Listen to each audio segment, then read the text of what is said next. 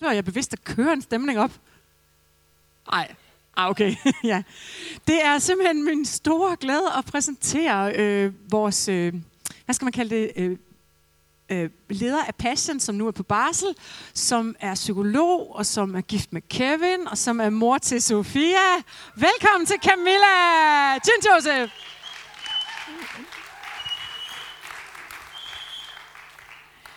Sikke en dejlig intro. det passede af det sammen. Okay. Til at starte med, så kunne jeg godt tænke mig, at lige nu, der visualiserer, der forestiller du dig, at du er på vej hjem fra kirke. Måske sidder du i bilen, det er dejligt varmt. Du sidder med dine venner, med familie, og I hygger og I snakker. I snakker måske om alle de skønne mennesker, I har snakket med i dag. I snakker nok om, hvor fantastisk inspirerende prædiken var, kan jeg forestille mig. Der var rigtig god stemning. Og I, I tænker, det kunne være hyggeligt at komme hjem i varmen, det kunne være hyggeligt at få en god kop kakao og nogle boller, og rigtig bare sidde og nyde, at det er fridag i dag. Lyder det ikke skønt? Ja. Men da I kommer kørende ind ad indkørselen, der går alt i stå, for der ligger glasgård overalt. I kan se, at der er nogle vinduer, der er smadret, og hoveddøren er åben på vidt gab. Så I bliver rigtig bange, og I skynder jer ind for at se, hvad der er sket. Og det er tydeligt, der har været indbrud. Der har været nogle ubudne gæster, og de har bare væltet alt. Alle møblerne øh, står hulter til bulter, og alle skabe er åbne. Og de har taget nogle af de ting, du holder allermest af. De har taget alt elektronik, fjernsyn, den vigtigste ting jo, fjernsyn, computer. De har også taget alle dine arvesmykker, alle værdigenstande, det som der har stor værdi for dig.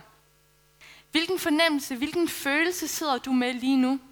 Måske vrede, bitterhed, Måske er du rigtig ked af det. Måske lidt bange. Hvorfor sidder du med de her følelser? Fordi at dine grænser er blevet overtrådt. Der er nogen, der har brudt ind på din grund.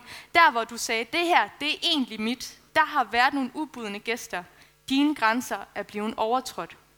Hvorfor taler jeg om det i dag? Det skal jeg nok komme tilbage til senere. Fordi i dag, der skal vi snakke om, hvad der sker, når vores grænser bliver overtrådt.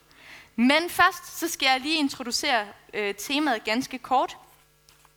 De sidste seks søndage, der har vi beskæftiget os med seks forskellige verdener. Øhm, og vi, vi har lavet temaet ud fra den her tankegang. Øh, der. Ud fra missionsbefalingen, hvor Jesus han siger, gå ud i al verden og prædik evangeliet for hele skabningen. Og hele skabningen, det vil altså sige alle mennesker i hele verden. Okay? Jeg kan ikke nå alle mennesker i hele verden, men jeg kan nå dem, der er i min verden, og du kan nå dem, der er i din verden. Det er vores job at vise Guds kærlighed der, hvor vi er. Og de forskellige verdener, vi har beskæftiget os med, det er erhverv, business, økonomi, politik, medier, kommunikation, kunst, sport, underholdning, uddannelse, videnskab, spirituel, øh, spiritualitet, religion, og i dag er det så familie og sundhed. Og vi så allerede, der var en del, der arbejder inden for det her område. Ikke? Prøv lige at række hånden op, alle som der er inden for familie og sundhed på en eller anden måde. Det er rigtig mange mennesker. Og jeg tænkte sådan, hvorfor er det, at vi har valgt at lægge familie og sundhed sammen? For umiddelbart, så vil jeg godt nok tænke, at der er stor forskel på at være pædagog, og så til at være læge, ikke sandt? Men i mit eget arbejde som psykolog, der er der et problem, et dilemma, som jeg støder på igen og igen. Og det er et dilemma, som vi både finder inden for familie og sundhed. Jeg skal nok forklare dig det her dilemma lidt senere. Men først, hvad er det familie og sundhed har til fælles? Det er, at de udfylder behov. Mennesker henvender sig kun til folk, der arbejder inden for familie og sundhed, når de har et behov, når de har noget måske, der er i vejen, eller de har en service, de mangler. Som psykolog, der har jeg aldrig prøvet, at jeg bliver ringet op af en, der siger, Hej Camilla, øhm, mit liv er fantastisk, alt kører bare på skinner, må jeg ikke booke en konsultation med dig? Det har jeg aldrig prøvet. Folk de ringer kun, når der er et problem. Giver det mening?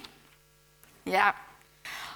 Og det, der er svært, det, der er så svært at finde ud af, når man arbejder inden for det her område, og faktisk ikke kun inden for det her område, det er noget, vi alle sammen kan relatere til. Det er, hvor går grænsen? Hvor langt skal vi gå for at hjælpe et andet menneske? Når jeg har en samtale med en person, der har selvmordstanker, fordi hun er ensom, skal jeg så bare sige, nå, her er regningen, vi ses om 14 dage. Eller skal jeg tage personen med hjem? Skal jeg tage alle med hjem, der er ensom? Det kan jeg jo heller ikke, vel?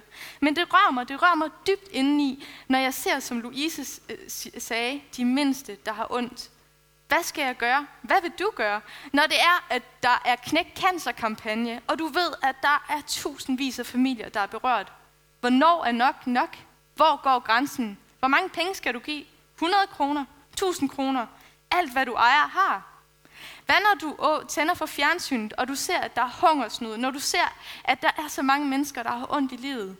Hvor mange skal du hjælpe? Skal du rejse ud? Skal du sælge alt, hvad du ejer har, og give dit allerbedste?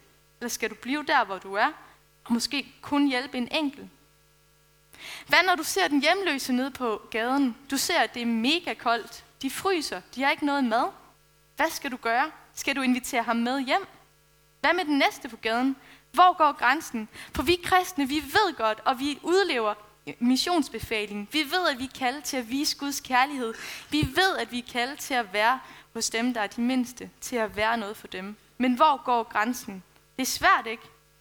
Hvis det er, at du bare har været kristen, eller hvis du har levet i nogle år, så kender du godt til den her fornemmelse inde i maven, at det gør sindssygt ondt, når du ser smerte. Det gør så næs, og du kan ikke finde ud af, hvor går grænsen? Hvornår er nok nok? Det vil jeg gerne have, at vi undersøger i dag sammen. Øhm, og til at starte med, så kunne jeg faktisk godt tænke mig at præsentere dig for en person. Hun hedder Begitte. Kender I Begitte? Ja, nogle af os kender Birgitte. Måske er det ikke den samme, for det er en, jeg har fundet på. Ja. Birgitte, hun er 40 år gammel. Hun har to små skønne børn, og hun er gift med Martin. Birgitte, hun øh, arbejder som bankrådgiver, og hun elsker sit job. Og vi møder Birgitte en morgen klokken 6 mandag morgen. Det er tidligt, og vækkeuret ringer. Og Birgitte, hun har virkelig ondt i hovedet, da hun vågner, og hun tænker, ej, hvor er jeg bare træt. Og hun tænker, hvorfor er det, jeg er så træt? Og så kommer hun i tanke om det. I går aftes havde hun lige sat sig ned ved symaskinen klokken 9. Hun havde planlagt, at nu skulle hun sy sin datters kostyme. Der skal være Lucia-brød her i december. Og hun glædede sig til at lave kostymet, og hun havde lige afsat to timer til det, inden hun skulle i seng og sove. Men lige da hun har sat sig ved symaskinen, så banker de på døren. Og det er hendes mor, der står udenfor. Hendes mor siger, og Birgitte, det, det er ikke for at være træls, det er bare fordi, jeg er så ked af det i dag, og jeg føler mig bare så ensom. Det har været så svært, siden din far gik bort, så er det ikke i orden, jeg bare lige kommer ind? Og Birgitte, hun siger, jo selvfølgelig mor, bare kom ind. Jeg skal lige uh, gøre det her kostume færdigt, så kan vi jo snakke imens, ikke? Og hendes mor siger, nej, nej, ved du hvad, skal jeg ikke bare komme på et andet tidspunkt? Det skal du altså slet ikke tænke på. Altså, det er bare, I har jo en hyggelig familie, og altså, jeg vil ikke forstyrre. Jeg er jo bare sådan en ensom, kedelig gammel kone. Og det gør ondt inde i Birgittes mave. Og derfor siger hun, ej mor, det skal du slet ikke tænke på. Ved du hvad, jeg laver kostymen på et andet tidspunkt. Nu sætter vi os bare ned og får en god snak. Og den her gode snak trækker ud. Den bliver over midnat, inden hendes mor tager hjem igen. Så Birgitte går i gang med at lave kostymet, og klokken bliver to, inden hun ligger under dynen. Så er det ikke så mærkeligt, at hun er træt. Resten af morgenen, den går virkelig hurtigt. Hun skal lave morgenmad til alle, hun skal, øh, hun skal pakke madpakker, og alt skal ordnes. Alligevel kommer hun lige 20 minutter for sent ud af døren. Og da hun kører på motorvejen, der kan hun godt mærke, at det klør lidt i højre fod, så den får lige ekstra godt på speederen. Og selvom hun giver den gas, og hun overtrådt alle hastighedsgrænserne, så kommer hun 20 minutter for sent. Og da hun kommer ind i lokalet og sætter sig ned til mødet, der mumler hun stor, eller undskyldende, ah, det er også bare den skøre trafik. Men hun kan godt se på de andre kollegaer, at de igen tænker, ja ja, hun kom igen for sent ud af døren. Resten af dagen går egentlig okay. Birgitte er rimelig sulten, hun har ikke fået morgenmad, og det er snart ved at være frokosttid. Men lige inden at hun skal til at spise frokost, så banker det på døren. Og hendes kollega, øh, kollega Anne kommer ind. Anne hun øh, har en meget stærk relation til Begitte, synes hun selv. Anne kommer altid til, til Begitte, når der er noget galt, især når der er noget galt. Og også i dag, der slår Anne sig ned på kontoret og siger, Begitte, det, var, det er alt er bare så hårdt, og du, du har jo så meget kærlighed, og du har så mange gode råd. Har du noget imod? Jeg tager bare lige 15 minutter hos dig. Og de 15 minutter, de trækker ud, og Birgitte, hun får heller ikke nogen frokost. Det bliver bare en chokoladebar og en kop kaffe. Men Birgitte tænker ved sig selv, men det er også det, jeg er kaldet til at gøre. Jeg er jo kaldet til at være der for dem, der har problemer. For at være der for dem, der har det svært, ikke? Og jeg er sikker på, at på sigt, der vil det helt sikkert føre til, at Anne lærer Jesus at kende. Alligevel er der en lille stemme, der visker ind i hendes hoved. Hvis det virkelig er sådan, hvorfor får hun det så ikke bedre, selvom at du prøver på at hjælpe hende? Det her det er et meget ekstremt scenarie, men måske er der noget, du kan ikke genkende til. Det her med, når der er nogle behov, vi gerne vil imødekomme, men det er som om, vi bare ikke har nok at give længere. Er der noget af det, du kan ikke genkende til? At der er mennesker, der har brug for dig, men du har ikke mere at give. Måske har du det ligesom Birgitte i dag. Du har haft drømme og visioner. Der har været noget, du virkelig gerne ville med dit liv. Der er noget, du virkelig gerne ville nå. Men hver eneste gang, du prøver at gå i gang med det her, så er det som om, at hverdagen tager over. Det er som om, at alle andres behov ligesom kommer før dig, og du kan ikke finde ud af, hvordan du skal disponere din tid, hvornår nok det er nok. Jeg vil gerne sige til dig, der måske har fået drømme og visioner for Gud, ligegyldigt om det er et år siden, fem år siden, ti år siden, 50 år siden, at Gud talte personligt til dig, så er det ikke for sent. Gud, han fortryder aldrig sit kald. Gud fortryder aldrig de drømme og visioner, han giver til os. Aldrig nogensinde. Jeg kan ikke understrege det nok. Selvom du føler, at hverdagen nogle gange er ved at tage over, og du ikke kan finde fodfæste, så har Gud styr på dig. Gud ved, hvor du er. Det, som du tænker er en detur, det er Guds timing. Han ved, hvor du er i dag. Og de drømme og visioner, du har i dit hjerte, de skal vækkes til live, ligegyldigt, hvor meget du føler, at du er kommet på afveje. Men hvordan sætter man grænser? Hvordan ved man, hvornår nok er nok? Jeg synes, vi skal prøve at dykke ind i Guds ord sammen i dag og undersøge det. Og jeg vil gerne tage udgangspunkt i Galaterbrevet 6, øh, vers 2-5. Her står, Vær med til at bære hinandens byrder. På den måde opfylder I Kristi kærlighedslov. Hvis I tror for meget om jer selv, bedrager I jer selv. I må hver især vurdere jeres egne handlinger. Er I tilfredse med dem, kan I være glade. Men lad være med at sammenligne jer med hinanden. I må tage det ansvar på jer, som I hver især har fået. Jeg markerer det første og det sidste skriftsted med stort, fordi det er det, vi skal dykke ind i sammen. Men jeg har også lige lyst til at læse den engelske oversættelse op.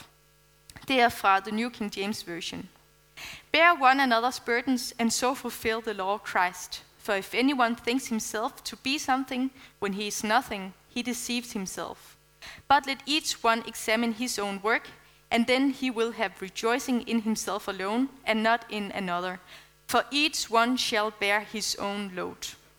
Den første del af verset kender vi rigtig godt. Det er noget med at bære hinandens byrder, med at være der for hinanden.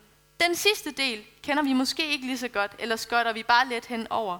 I den engelske version, der står der, For each one shall bear his own load. Det betyder, at der er noget, som du har ansvar for at bære. Dig alene. Jeg har ansvar for at bære noget. Helt alene. Det er der ingen andre, der kan gøre for mig. Og jeg kunne godt tænke mig ligesom at kigge på den her opdeling, at vi har noget, vi skal hjælpe andre med at bære, og så har vi også noget, som vi selv har ansvar for at bære. Lad os kigge på den sidste del først. I må tage det ansvar på jer, som I hver især har fået. Hvis der man kigger på den græske oversættelse, så øh, det her med, at, at I må tage det ansvar på jer.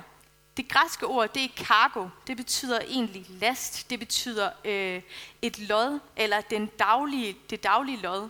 Det er altså nærmest en rygsæk. Det er noget, du har på din ryg, som du alene kan bære. Der er ingen andre, der kan bære det her for dig. Okay? Så hvad er det, der er i din rygsæk? Hvad er det, der er i din cargo? Først og fremmest, så er det dine tanker. Du alene kan tage ansvar for dine tanker. Ligegyldigt hvordan omstændighederne ser ud, så har du ansvar for det. Ligesom at Begittes mor for eksempel har ansvar for at tænke positivt, på trods af, at hun står midt i en sorgfuld situation. Det er ikke Begittes 100% alene ansvar at sørge for, at hendes mor tænker positivt, vel? Den anden ting, som du har ansvar for, det er den anden ting, der er i din kargo. Det er din attitude. Du alene bestemmer din attitude, hvordan du vil reagere. Det er din adfærd. Det er alene dit. Det er i din kargo. Ingen andre kan gøre det her for dig. Og på samme måde kan du heller ikke stilles til ansvar for at bære andres kargo, for at bære deres rygsæk. Det, som der egentlig er deres. Det er deres ansvar. Den sidste ting vil jeg gerne fokusere på nu, det er behov.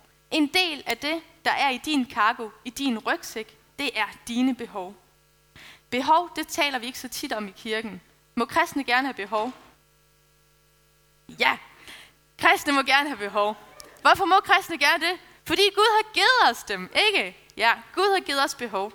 Og hvordan kan vi se det? Hvis vi kigger på Jesus, så er det tydeligt, at han havde nogle ret store behov. Og han gjorde alt, hvad han kunne for at få dem her opfyldt. For han vidste, at før at han kunne være med til at bære andres byrder, før at han kunne være med til at frelse verden, før det var, at han kunne være der for andre, så havde han også nogle grundlæggende behov, der var i hans menneskelige natur, fordi han kom ned på jorden. Ikke alene var han Guds søn, han var også et menneske. Hvis vi kigger på Jesus, den måde han levede på, så havde han et kæmpestort behov for at være sammen med sin far. Det har du og jeg også. Det er en del af vores kargo, en del af vores rygsæk, og det er alene vores ansvar at sørge for, at det bliver imødekommet. Jesus, han havde rimelig travlt, synes jeg selv. Han gik her på jorden, og han skulle nå at frelse hele verden. Det er en rimelig stor ting, ikke? Alligevel så valgte han at tage 40 dage ud i ørkenen for at være sammen med Gud. Hvem vælger det, når der er en verden, der skal frelses? Det gør man kun, når man ved, at der er et behov, der skal imødekommes. Jesus, han tog sig tid til at spise. Han tog til fester, og han sørgede for, at der var mad, når mennesker de var omkring ham. For han vidste, uden mad og drikke, du og helten ikke. Han sørgede for at spise. Jesus, han sørgede også for at hvile sig og for at sove. Han vidste, at når de, ham og disciplene havde været i gang i lang tid, så var det altså tid til at hvile sig. I hans kargo, i hans rygsæk, i din og min rygsæk, der er der et grundlæggende behov for hvile. Jesus han havde også et behov for fællesskab. Han prioriterede at være sammen med mennesker. Han prioriterede at hænge ud med sine disciple. Ikke kun arbejde, ikke kun gøre alt det seriøse, men også bare være sammen med folk. Han prioriterede fællesskabet. Og der er fire behov, jeg gerne vil tale om i dag, som jeg har på fornemmelsen af, at vi som menighed skal være gode til at imødekomme. Fire behov, der er i din kargo, i din rygsæk, og som der er i min rygsæk. Og det første behov, det kom til mig en dag, hvor jeg talte med Gud, og jeg sagde, Gud, hvad kan jeg gøre for at blive endnu bedre til at vise din kærlighed? Hvordan kan jeg blive sådan endnu mere effektiv? Og så sagde han noget, en sætning, jeg gerne vil give videre til dig, for jeg tror også, du kan bruge det. Vi hører det. Det er meget åndeligt, meget helligt. Han sagde, gå tidligere i seng. Okay? Det er simpelthen noget, jeg vil sige til dig. Gå tidligere i seng. Camilla, er jeg virkelig kommet i kirke i dag for at få at vide, at jeg skal gå tidligere i seng? Ja, det er du. Det er mega svært. Jeg synes, det var lettere, da jeg havde nogle forældre, der sagde, nu skal du sove. Det er mega svært, når man er voksen, ikke? For der er lige noget, man skal se i fjernsynet. Der er lige et eller andet, man skal rydde op. Der er altid noget, der lige kan ordnes, ikke? Vi skal huske at gå tidligere i seng. Den anden ting, den anden del øh, af kargoen, af det, der er i din rygsæk, du skal sørge for, det er at spise sundt. Camilla, er jeg virkelig kommet i kirkedag for at høre, at jeg skal spise sundt?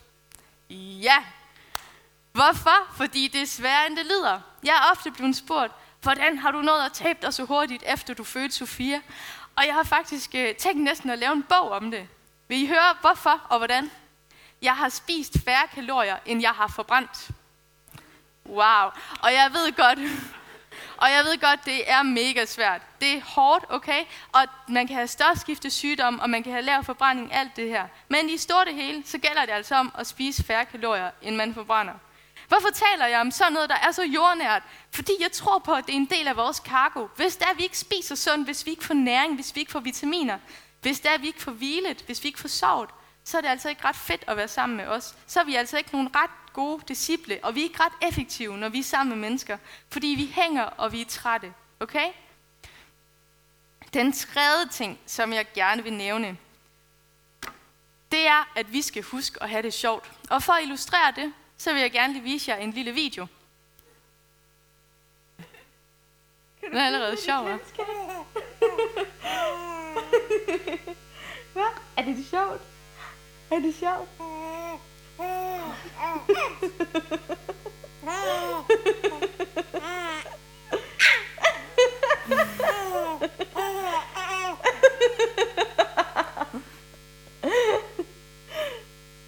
er der mere? Ja. Det her, det er Sofia. Hun er tre måneder gammel, og hun har lige fundet ud af, at hun kan grine. Det lyder tørt, ikke? Det her, det er den smukkeste lyd, jeg kender i hele verden. Hvis du har børn, så ved du, hvad jeg taler om.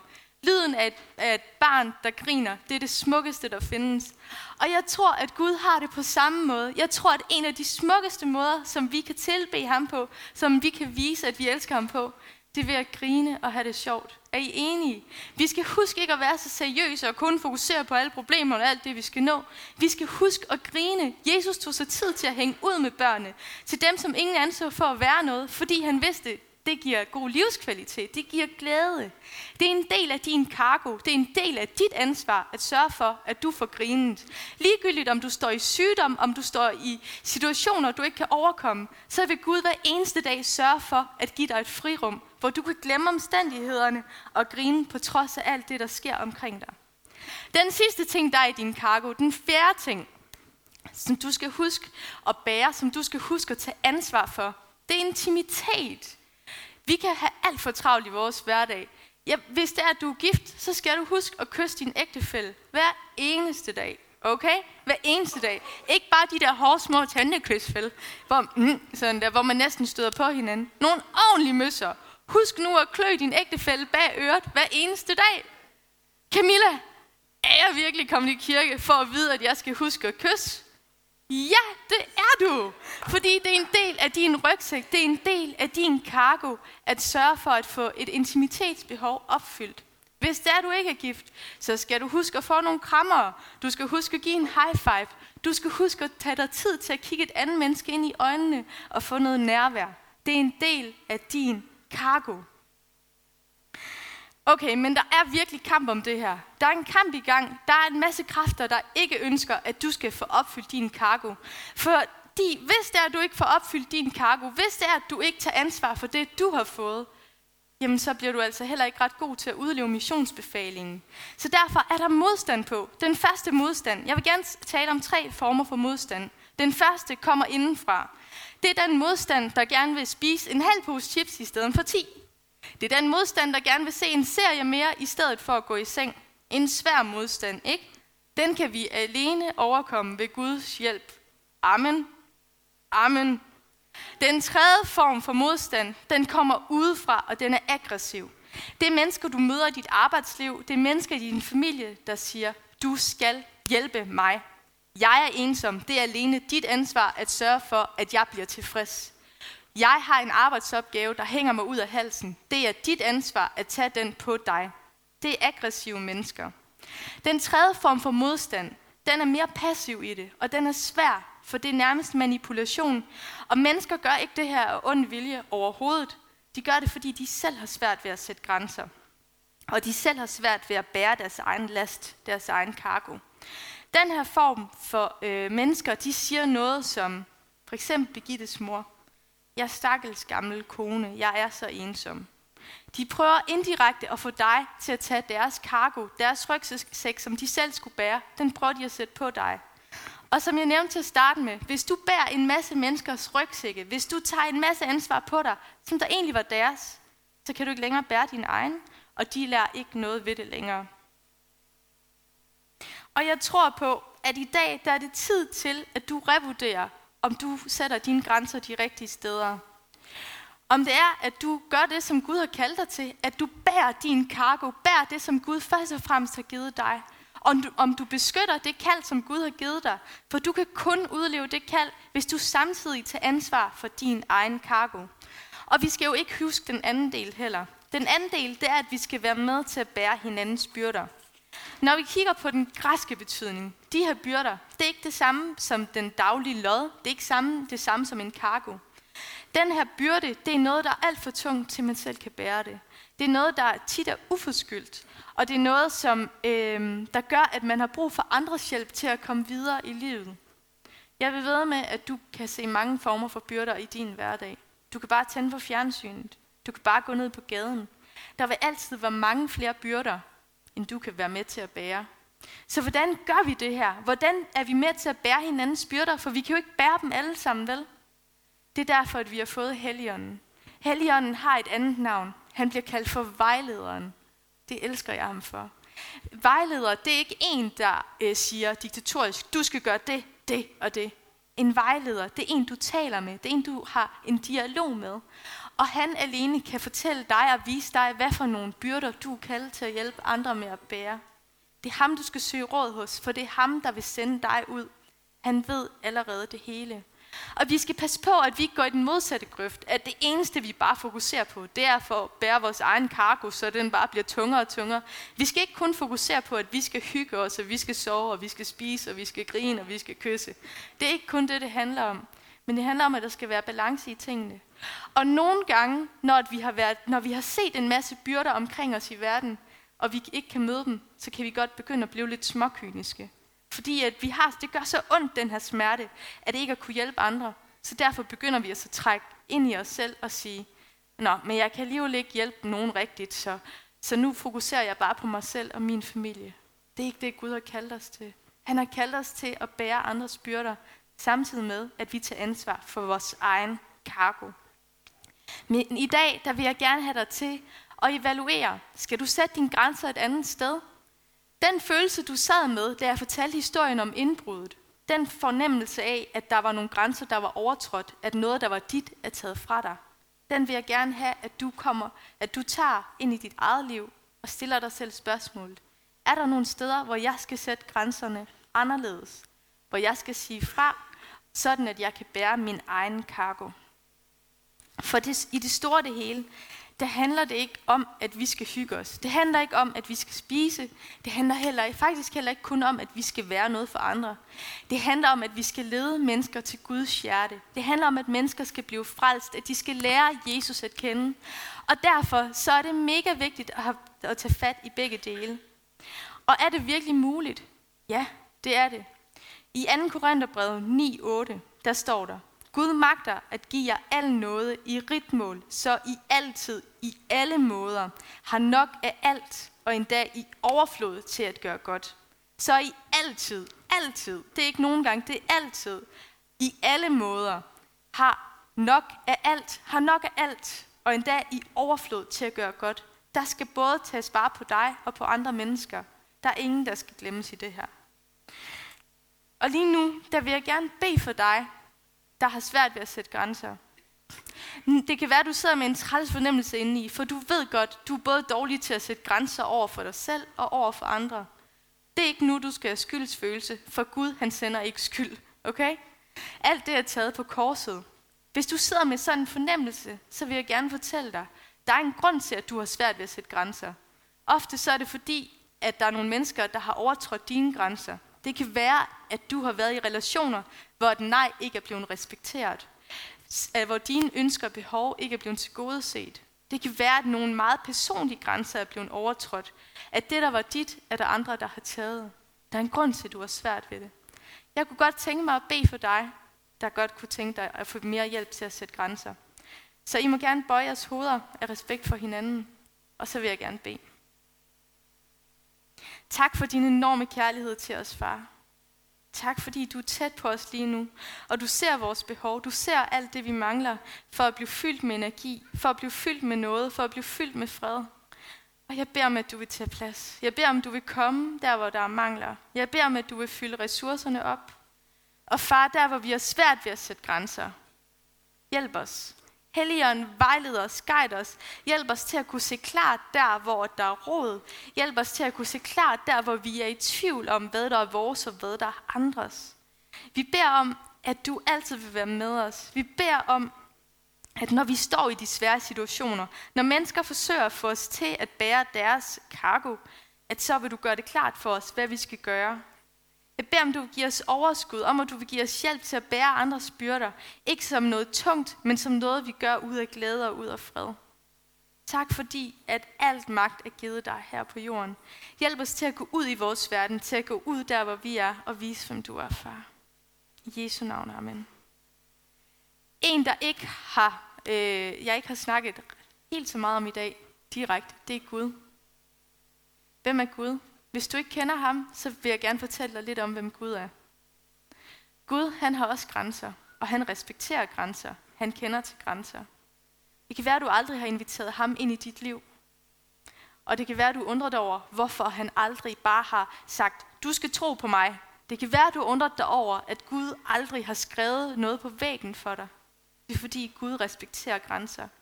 Gud han banker på dit hjerte, og det er dit ansvar at lukke op. Gud han kigger på dig, og han elsker dig højere end noget andet. Og han siger, jeg kunne godt tænke mig at, øh, at have en relation til dig. Jeg kunne godt tænke mig, at du skal give dit liv til mig, for jeg vil gøre det til noget helt nyt, til noget helt fantastisk. Det er den Gud, jeg kender. Det er en Gud, der ikke overtræder grænser. Det er en Gud, der ikke presser sig på. Det er en Gud, der inviterer, og som der ved dig alt godt.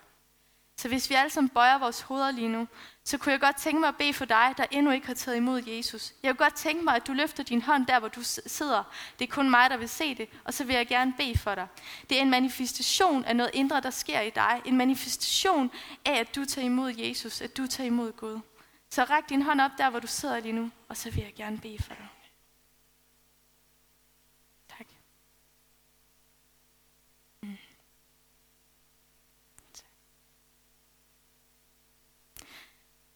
Er der flere?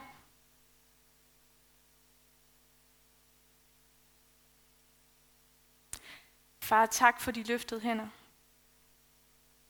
Tak fordi du går helt tæt på lige nu, og du ser de åbne hjerter. Jeg vil gerne bede en bøn for dig lige nu, og du kan gøre det her til din egen bøn. Jesus, tak for din kærlighed. Tak for, at du døde på korset for min skyld. Tilgiv mig for alt det, jeg har gjort forkert og lad mig leve i din frihed. Jeg inviterer dig ind i mit hjerte. Jeg inviterer dig til at være min frelser, og jeg vil leve med dig i al evighed. Hvis det er dig, der har bedt den bøn i dag, så stort tillykke. Du har taget imod af noget af det bedste, du overhovedet kan finde. Øhm, efter gudstjenesten, så vil der være forbøn inde bagved, og du er velkommen til at gå derind. Så er der nogen, der gerne vil snakke med dig øhm, og fortælle dig noget mere. Jeg håber, at du i dag har fået lidt mere klarsyn, at du er blevet provokeret, og du har fået noget til eftertanke omkring det at sætte grænser, for det er ikke lige til, det er mega svært. Så lad os stå sammen om det her. Hvis du er med i en citygruppe, så snak om det der også. Hvis du ikke er med i en citygruppe, så kom med i en citygruppe. I hvert fald, I må have en rigtig god søndag.